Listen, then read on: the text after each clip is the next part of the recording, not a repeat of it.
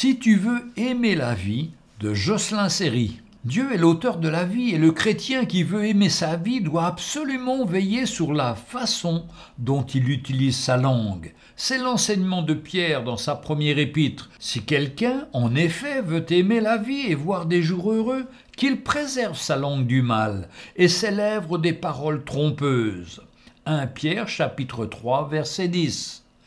N'est-ce pas incroyable que le bonheur dépende dans une grande mesure de ce petit organe? Dieu l'a doté du pouvoir de produire soit la mort, soit la vie. C'est la déclaration de Proverbe 18, verset 21. La mort et la vie sont au pouvoir de la langue. Quiconque l'aime en mangera les fruits. Bénir ou maudire C'est pourquoi bénir et maudire ont des conséquences indéniables, même si elles sont immensurable. Celui donc qui choisit d'aimer la vie doit bénir et ne jamais maudire. Or, la médisance n'est-elle pas le commencement de la malédiction?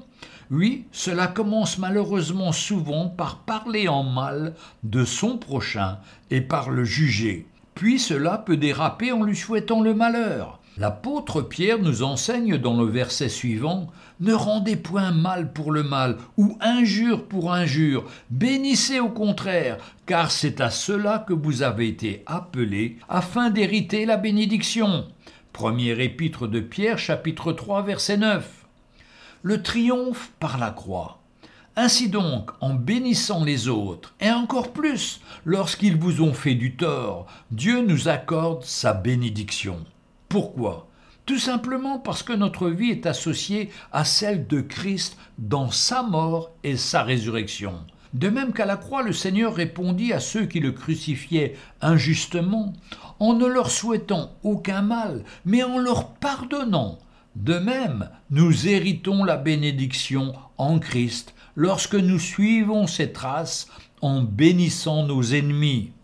C'est ainsi que la puissance de la croix accomplit en notre faveur, en tournant le mal que l'on nous a fait en bénédiction.